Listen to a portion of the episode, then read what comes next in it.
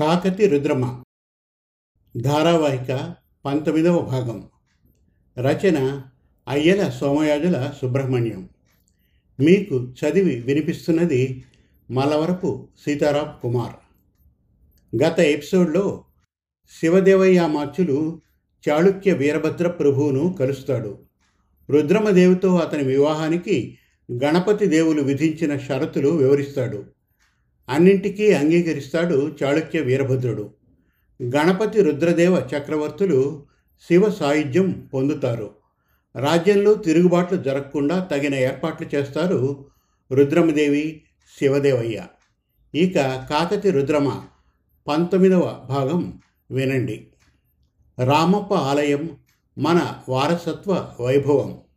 భారతావనిలో ఆలయాలు నిర్మించని రాజులు లేరంటే అతిశయోక్తి కాదు. చిన్న చితక రాజులే ఆలయాలు నిర్మిస్తుంటే కాకతీయుల్లాంటి చక్రవర్తులు ఊరుకుంటారా?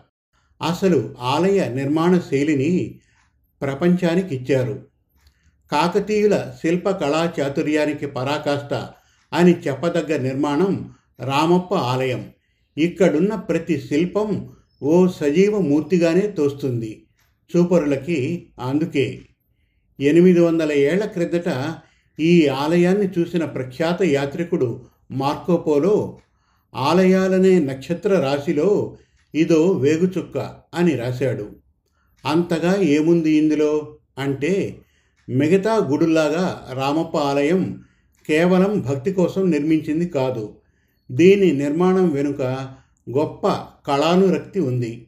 ఓ రకంగా చెప్పాలంటే నాట్య రీతుల్ని భావి తరాల కోసం నిక్షిప్తం చేయాలనే తలంపుతో ఆలోచనలతో కట్టిన ఆలయం ఇది. కాకతీయ గజ సేనాధిపతి జాయప రాసిన నృత్త రత్నావళి అనే గ్రంథానికి ఈ ఆలయం ఓ శిల్ప రూపం ఇప్పుడైతే ఎవరైనా ఏదైనా పుస్తకం ఇస్తే దాన్ని ఆడియో రూపంలోనో డిజిటల్ రూపంలోనో పదిలం చేస్తున్నారు. ఆ కాలంలో అవన్నీ లేవు కదా. అందుకే ఆ పుస్తకం కోసం ఇలా ఓ ఆలయాన్ని నిర్మించి శాశ్వతం చేశారు. అందుకే ఈ గుడిని నృత్త రత్నావళి అన్న గ్రంథానికి లక్షిత ఆలయం అంటున్నారు పరిశోధకులు. మన దేశంలో ఇలాంటి ఆలయం ఇంకొకటి కనిపించదు. అందుకే ఈ ఆలయం అడుగడుగునా నాట్య భంగిమలే కనిపిస్తాయి. ముఖ్యంగా ఇక్కడి శివ తాండవ శిల్పాలను చూడడానికి రెండు కళ్ళు చాలవు ఇరవై నాలుగు గంటలు సరిపోవు. అన్నింటా మేటి ఈ ఆలయం. కాకతీయులు ఒకప్పుడు పశ్చిమ చాళుక్యుల సామంతులు. అందువల్ల కర్ణాటక ఆలయ నిర్మాణ శైలి ప్రభావం వీళ్ళపైన కొట్టొచ్చినట్టు కనిపిస్తుంది. నక్షత్ర ఆకారం లాంటి అడుగు భాగం దానిపైన ప్రధాన ఆలయంతో పాటు మరో రెండు ఆలయాల్ని నిర్మించడం. దక్షిణాది ఉత్తరాది శైలుల్ని మిళితం చేయడం. ఇవన్నీ చాళుక్యుల నుంచి వీళ్ళు తెచ్చుకున్నవే. కానీ రామప్ప ఆలయంలో తమదైన ప్రత్యేకతలెన్నో చాటారు. ఆలయ పునాదిని ఇసుక మట్టిపైన నిర్మించడం అందులో మొదటిది. దానివల్లే పద్దెనిమిది వందల పంతొమ్మిదిలో ఇక్కడ తీవ్రమైన భూకంపం వచ్చినా ఆలయ పైకప్పు పడడం తప్ప ఇంకే నష్టము జరగలేదు.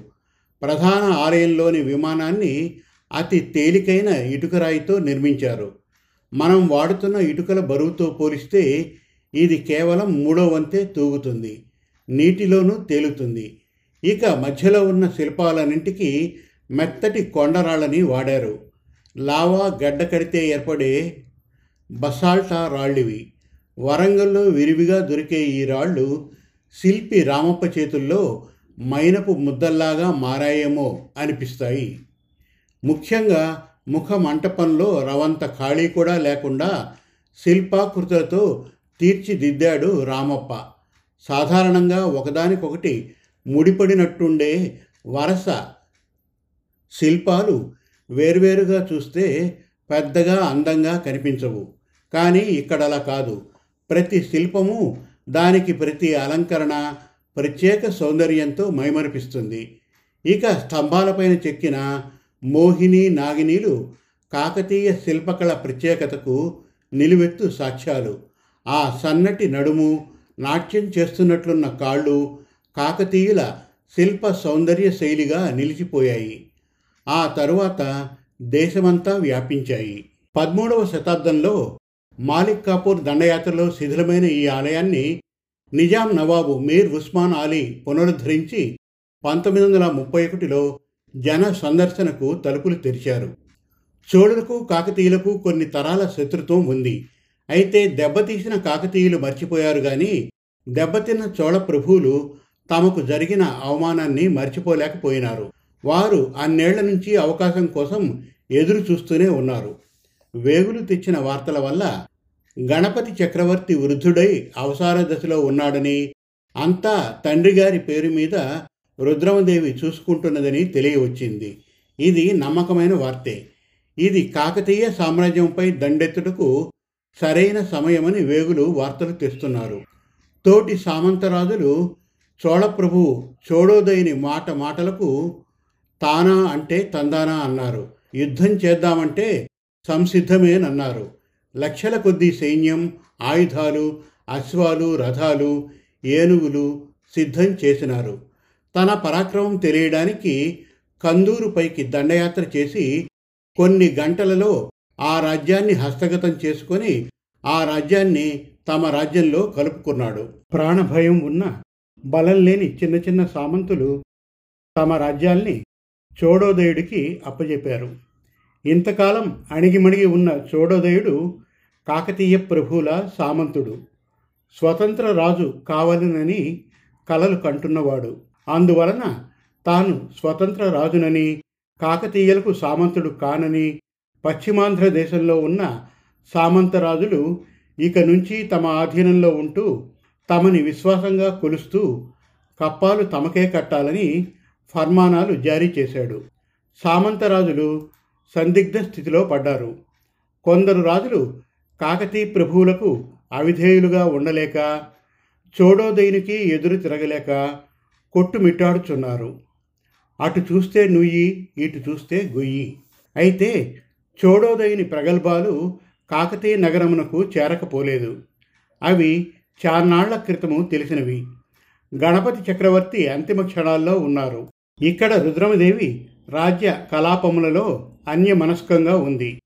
ఆగవలను వేచి చూడవలనని శివదేవయ్య అనుకుని మొత్తానికి చోడోదయుని ప్రగల్భాలు రుద్రమదేవికి తెలియజెప్పినారు. ఆమె కన్నులు ఎర్ర చేసుకొని తర్వాత నిభాయించుకొని నిశ్శబ్దంగా ఊరుకున్నది. దాని అర్థము బాబయ్య గారు ఇది అదను కాదు అని. ఆనాడే చోడోదయుడు మానవనాడుపై దండెత్తి ఓడించి కాకతీయ ప్రభువుల సామంతరాజును బందీగా చేశాడు. అనగా చక్రవర్తి సైన్యాన్ని నాశనం చేశాడు.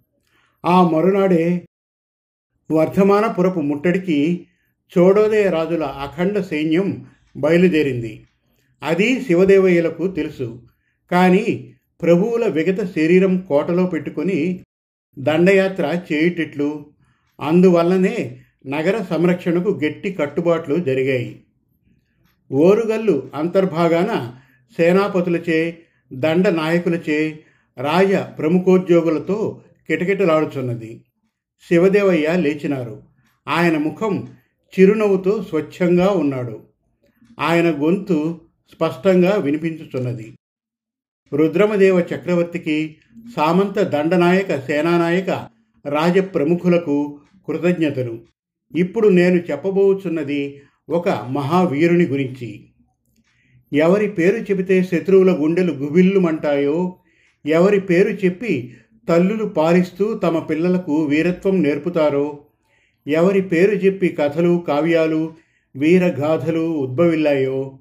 ఎవరి పేరు చెప్పి తాడిత పీడిత జనాలు దీపారాధన చేస్తారో? ఎవరి పేరు చెప్పి ఆశ్రితులు ప్రత్యక్ష దైవంగా కొలుస్తారో? ఎవరు కో అంటే కొండలు ప్రతిధ్వనిస్తాయో? ఎవరి పేరు చెబితే లోయలు లొంగిపోతాయో? క్రూర సింహాలు కూలబడిపోతాయో? వీర బెబ్బులులు బేజారెత్తిపోతాయో?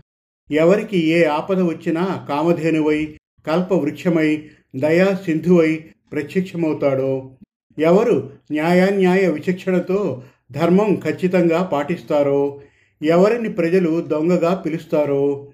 అతడు అతని పేరు ప్రభువులకు ప్రీతిపాత్రుడై విశ్వాసమూర్తై మేరు నగధీరుడై ప్రజా హృదయాల్లో ప్రతిష్ఠుడైన శ్రీ గోన బుద్ధారెడ్డి పెద్ద కుమారుడు శ్రీ గోన గన్నారెడ్డి ప్రభువు అతడు నిజానికి కాకతీయ ప్రభువుల కోటలో చక్రవర్తికి దుర్గముగా ఉండవలసిన కార్యధురీణుడు గణపతి రుద్రదేవులు వృద్ధాప్యంలో పడగానే ఎందరో సామంతులు ద్రోహులు స్వార్థంతో కాకతీయ రాజ్యాన్ని పొందాలని ప్రయత్నించారు. రుద్రమదేవి సాహసం తెలియక ఆవిడ స్త్రీ మననేమి చేయగలదన్న ధీమాతో అజ్ఞానంతో ఎదురు తిరిగిన ప్రతి వారిని గన్నారెడ్డి ప్రభువులు పట్టి పాతరేశాడు. సింహాలను సైతం కుక్కల వలె లొంగదీసుకొనినాడు అతడు మామూలు దొంగ కాదు గజ దొంగ. అతడు ఏనుగులను సైన్యాలను అపార వస్తు వాహనాలను ఆఖరికి వారి సైన్యాన్ని చివరికి వారి మానాభిమానాల్ని సైతం హరించినాడు. నేడు అతడు మనకు ఆరాధ్యుడు. రుద్రమదేవి చక్రవర్తినికి కుడి భుజం. అతడు ప్రభువులకు సమర్పించుకున్న వెలలేని కానుకలు ఇంకెవ్వరునూ ఇంతవరకు ఇచ్చి ఉండరు ఇవ్వలేరు. ఇప్పటికి కాలు దువ్విన వారు తోకముడుచుకొని అభాసై శృంగభంగమై సిగ్గు పొంది గన్నారెడ్డి ప్రభువు పాదాల మీద తలవాల్చి వెళ్ళిపోయినారు. నేడు రుద్రమదేవి చక్రవర్తిని వారికి కబురు చేసి మహాగౌరవంతో సమాదరించి తమ తండ్రి గారికి చెందియున్న వర్ధమానపురమును పరిపాలించుకోవలసిందిగా చెప్పవలనని నా అభిమతము. ప్రజలలో విజయధ్వానులు. అదీగాక మీరు వినవలసింది ఇంకనూ చాలా ఉన్నది. దక్షిణాపదం నుంచి మన మీదకు దండయాత్రలకు వచ్చు వారినందరినీ గన్నయ్య ప్రభువు శృంగభంగం చేయగలిగినాడు. కానీ అసూయ జ్వాలలు ఇప్పుడు పడమట వైపుకు పాకినవి.